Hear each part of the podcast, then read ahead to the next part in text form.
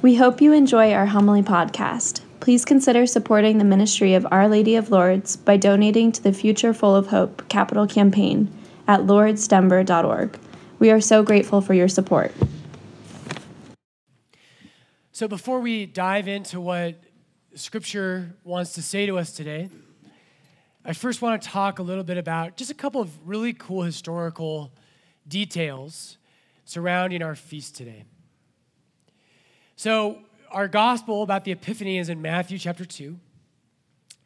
And at the beginning of our gospel today, St. Matthew tells us that this happened in the days of King Herod. Now, Herod, sometimes people, I, think we get the idea that the Bible is just its own world and has nothing to do with, with the real world.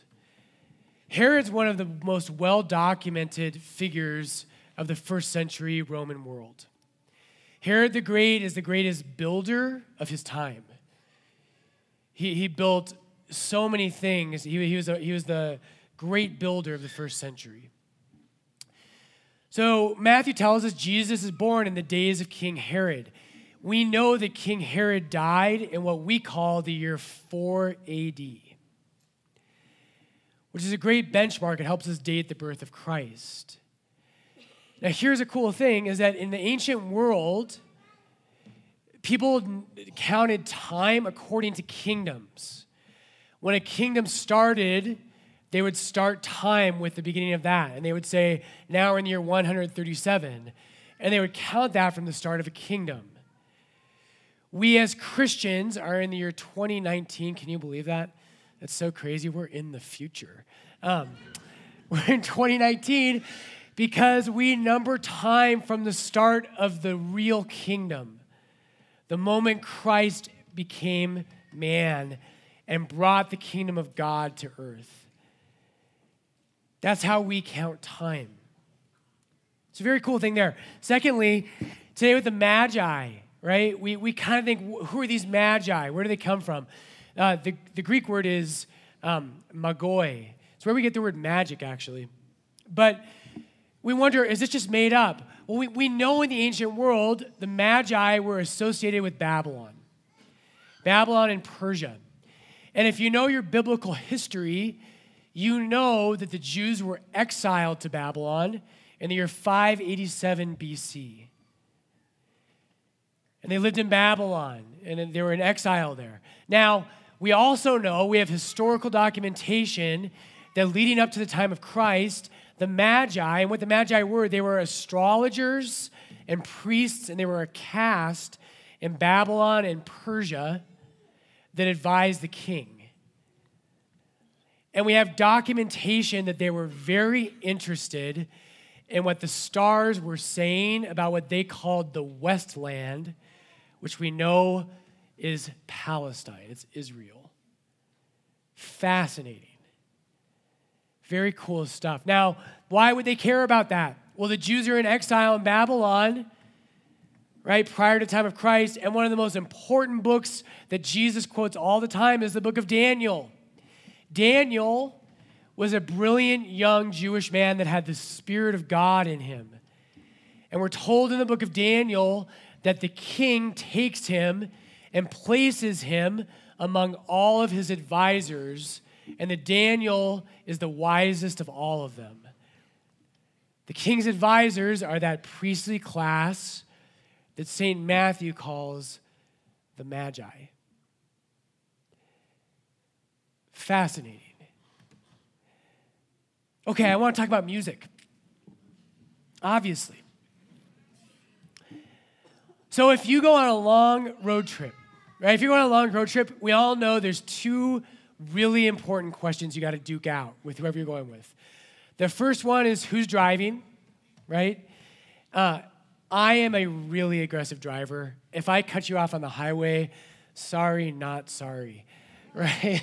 I'm one of those people, I think slow drivers are worse than like aggressive drivers. I'm like, I just am that way. To deal with it, I guess. But you got to duke that out. And the second thing you got to duke out is who's controlling music, right? It's a big deal. So, my priesthood community, when we go on trips, and if it's a long road trip, there's, there's kind of a passive aggressive battle royale that happens for who's going to control music. So in the companions, so Father Joseph, he loves kind of like modern pop stuff that makes me think of what teenage girls like, right? Father Matt Book is bipolar. If Father Matt has control of the music, we're either going to hear medieval chant or, I kid you not, German death metal. One of the two, and you know it's coming. You're like, here we go. What's it going to be? Father Brady doesn't like music. Interesting. He actually literally, we looked at his iPod one time back in the days of iPods, and he, uh, all he had on there was, you know, when you go to Starbucks and they had like the free song of the month? That was the only music he had on there. We were like, You are so lame. Father Jason, who's a good friend of mine, he actually still listens to Tupac, still living the dream. And we go on and on. I'm trying to think who else is there. Father Michael O'Loughlin, he is like Mr. Cool. And I don't even, like, I'm like, is this music? I have no idea. Father Mike Rapp, now if you've gotten to know Father Mike here at Lourdes, Father Mike does not like being predictable. He hates it when you think you understand him, hates it. So he's getting a doctorate from the toughest biblical school in the entire world. Really respectable, really honorable priest, and you think you've got him pegged, so he grows a rat tail. right? That's that's Father Mike. He traditionally likes kind of like Red Hot Chili Peppers punk type music, but we kind of had him pegged. And so we're at the rectory, and now he's listening to country music. And I'm like, I like country, but I'm like, who are you? Like, I don't even know you. And then finally, I am the perfect blend, right? like, I am what all of them should listen to. So one more story. Actually, my kind of music, I like like late 90s, early 2000s, kind of singer-songwriter. Like right now, I like Gregory Alan Isakov a lot, that kind of thing. One time, so Father Nathan Goebel and I were in a car together, and he he can't handle my music. He gets so sick of it, and so he um, he tried to start a rule that you got three vetoes for anyone who had control of the music. Right? The guy picks a song, you get three vetoes. Um, and we kind of got in a fight about it. So he went on his podcast, which is either the first or second biggest Catholic podcast on the internet. And he told everyone on his podcast, tens of thousands of people, that all I listen to is the Indigo Girls, which is not true. all right? They've got a couple good songs, right? You got to like a couple of their songs. Okay, what does this have to do with anything? Today's feast is all about this. When you have music, right, the big thing in our time is that music is pure preference, which is another homily. But we don't think that we can come to an agreement. And so now, today, right, you drive and you'll see on the highway families where everyone has their own music. All the kids have their headphones in, everyone lives in their own world. So it's a great symbol of individualism. And the question for today, the question the church asks, and the mystery, the glory, the profound good news of today is that the church believes there is a truth that is big enough for everyone. And, brothers and sisters, this is at the heart, the very heart of what it means to be a Catholic. The very heart. Our world today doesn't believe that there is a truth big enough for everyone. That's the definition of postmodernism. Postmodernism believes there's your truth, there's my truth, but there is no such thing as our truth. And Christianity dares to say there is a truth, there is a person where everyone finds a home. Everyone. And there doesn't have to be your music and my music, but there is a song that belongs to God and therefore belongs to all of us. That's what Epiphany is. It's so powerful. Balthasar says this. He has the best image. And I've shared this with you before, but, but open your hearts to this. Balthasar says it's like a symphony. And if you go to a symphony, right, and if, if you have the violins want to play one thing, right, they want to play Mozart, and the cellists want to play Bach, and the pianist, pianist wants to play Chopin, right, and they have these conflicting, and they're all good, right? And you look at the cultures across the world, and they say, you Catholics, you're so arrogant. Because you just want to play Bach and you say you know everything. But Vivaldi's really good.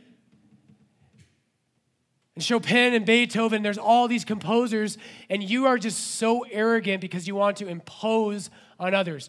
Here's what Balthasar says he says that world history, all these different cultures are good.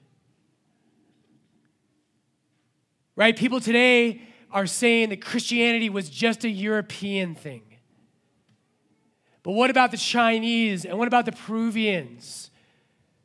Right? What about all the different world cultures? Isn't it arrogant for us as Christians to say that this is the truth? Not a truth, but the truth. And Balthasar says all those cultures are like the members of an orchestra. They're all good, they all have profoundly beautiful things within them, but what they lack is a conductor. And Jesus Christ is the conductor of history. And when he steps to the podium, that symphony does not belong to any one person. It's a place where all the nations find their home. I think that's one of the most beautiful analogies that exists. Right? So if someone comes from Africa or China or France or South America or wherever they might come from, all of them, all the cultures of the world belong to the one conductor of history. When the, early, the earliest Christians, when they reflected on this truth that all of us belong together, our responsorial psalm today, Psalm 72 Lord, every nation on earth will adore you. When the early church reflected on this, they had a name for the mystery that everyone was called to one family in Christ. That mystery, the name they gave to it, is Catholicism. Right? The word Catholic means universal. And this is essential to what you and I believe, brothers and sisters. We believe not, and I don't own Catholicism, right? It sounds so arrogant, doesn't it? It can sound, if you said this to someone who's not a Catholic, it just feels like you just think you're better than me. But here's the thing the Catholic Church is not mine, it's His. right? It belongs to Jesus. And right now, our church has a lot of problems. But we never believed it belonged to everyone because priests and bishops would be good. We believed that the Catholic Church was the home of all people because it was the one church of the Son of God.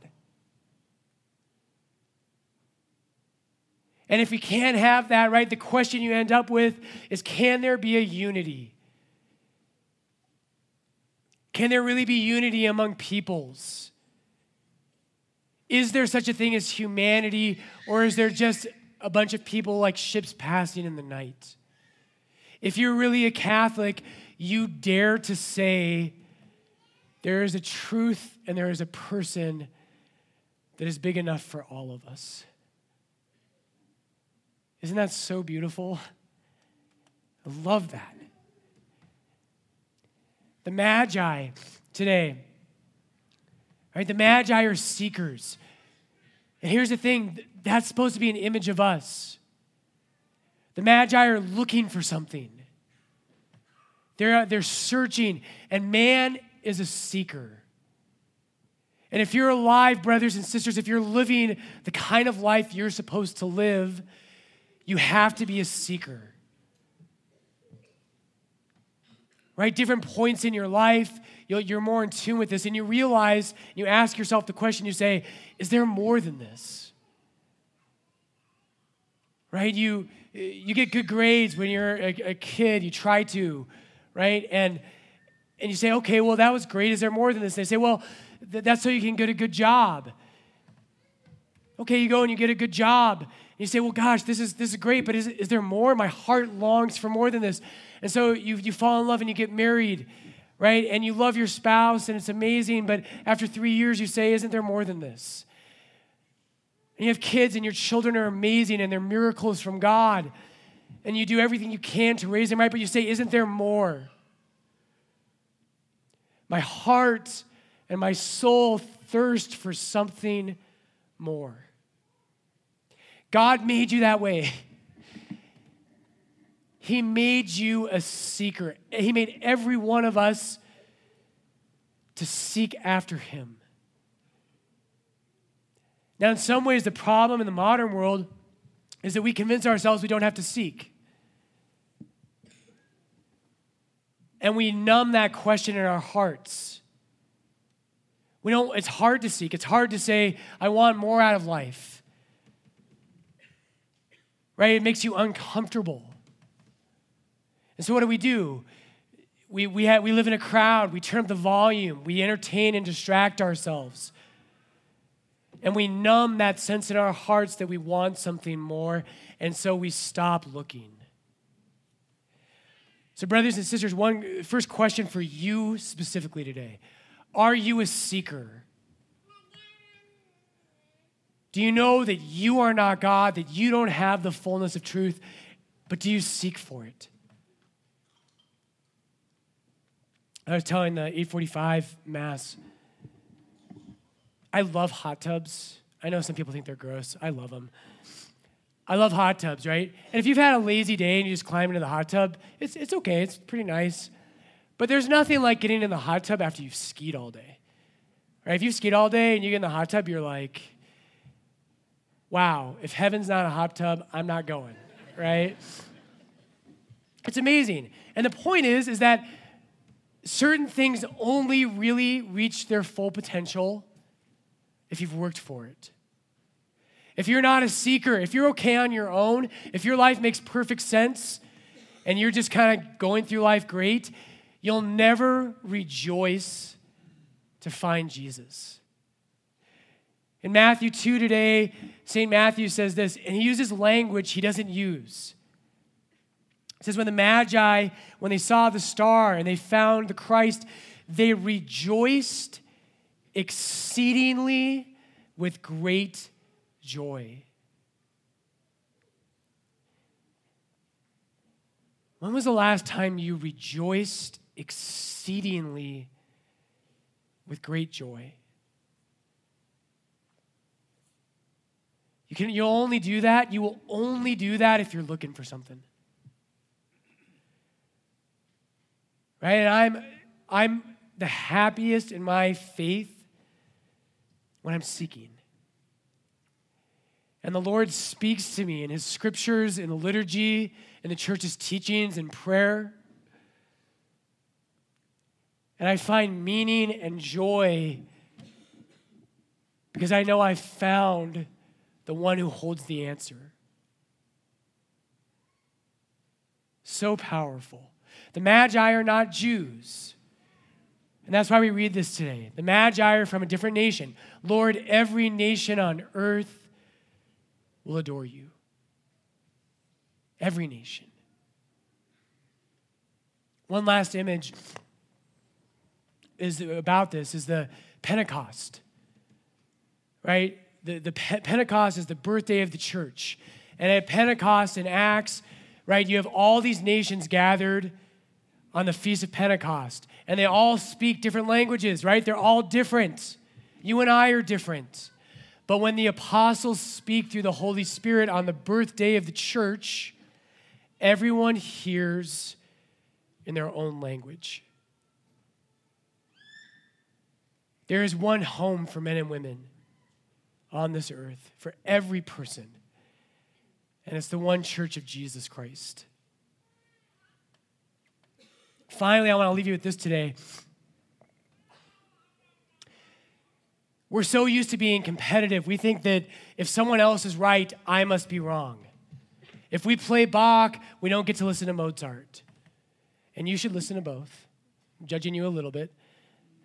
But we think that we're in this competitive mindset. Herod thinks this today. He thinks if this young child is the king, the Messiah, that means I can't be king. So he tries to kill Jesus. Right? That's what, he, that's what Herod does. St. Bernard in a sermon says if Herod had just gone with the Magi, not only would he have stayed king, he would have reigned forever in heaven with Christ. Because Jesus doesn't come to destroy us, he doesn't win us over by force of might. He wins us over with truth and love and mercy. And here's the final symbol of this today and Isaiah 60 was our first reading. I have my marker in Psalm 72. Isaiah chapter 60. Talking to the Jews, it says, When the Messiah comes, right, then you shall see and you will be radiant. Your heart shall thrill and rejoice. When the Magi find Christ, they rejoiced exceedingly with a great joy. Your heart shall thrill and rejoice because the abundance of the sea shall be turned to you. The wealth of the nations shall come to you. A multitude of camels shall cover you. This is why, this reading is why we have camels in our manger scenes. It's Isaiah chapter 60. The young camels of Midian and Ephah, that could be a great band name. The camels of Midian.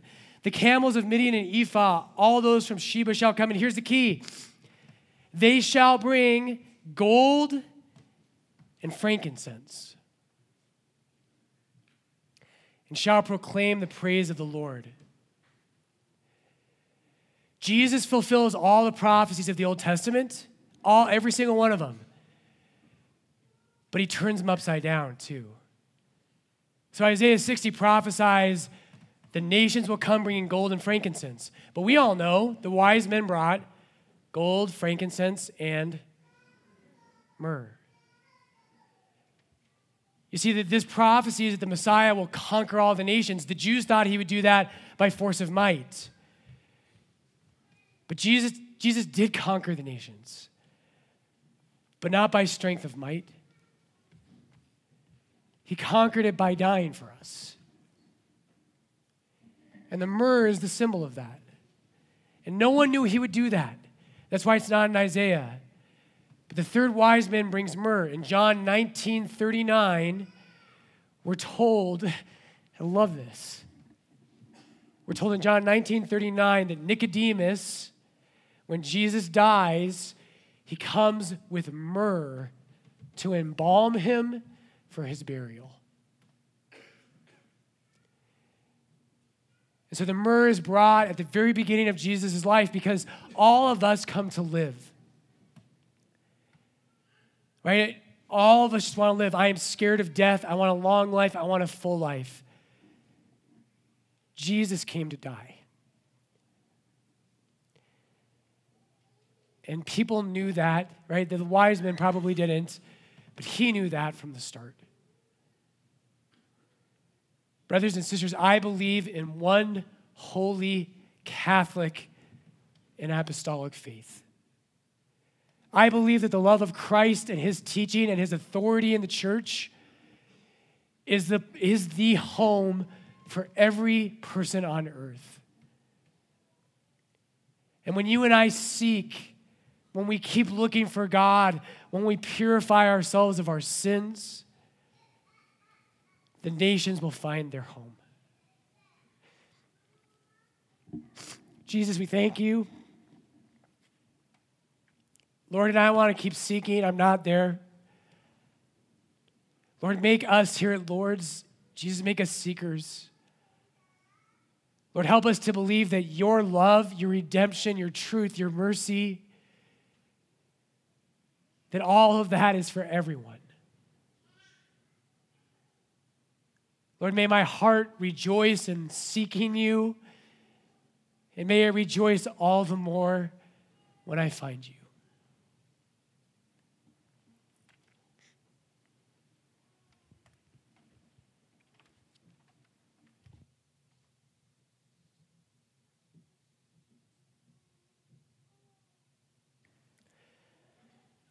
Let us now stand.